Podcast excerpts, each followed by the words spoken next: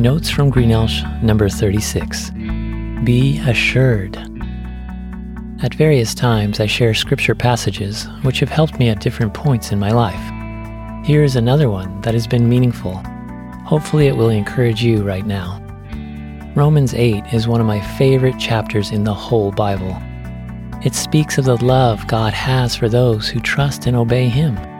That faith results in peace, power, and victory that people can have in Him through any circumstance. The whole chapter is awesome, but here's the end of it Who shall separate us from the love of Christ? Shall trouble or hardship or persecution or famine, or nakedness or danger or sword? No, in all these things we're more than conquerors through Him who loved us.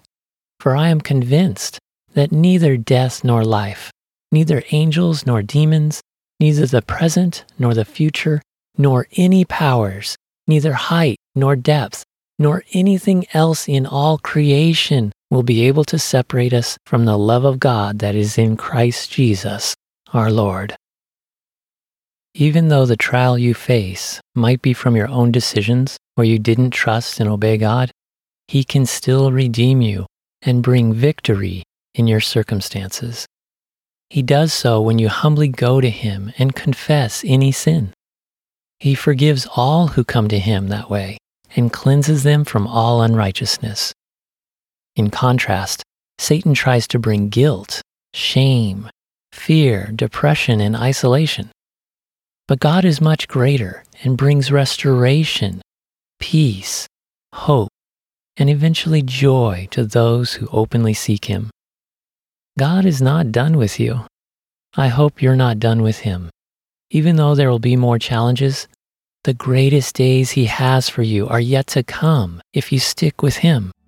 Everything will work out if you trust in His love and follow His lead. I care for you and I'm praying for you.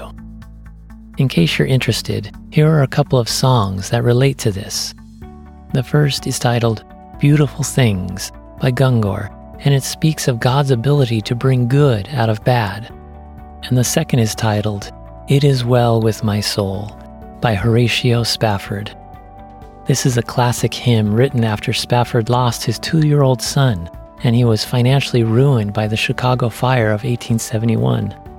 And then his family, who had gone ahead of him to Europe, was in a shipwreck.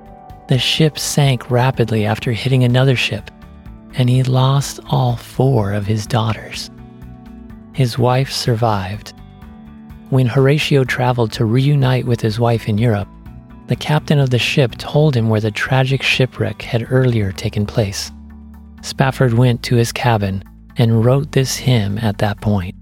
Amazing. This is the kind of assurance, hope, peace, and love God can impart. Each of us needs that.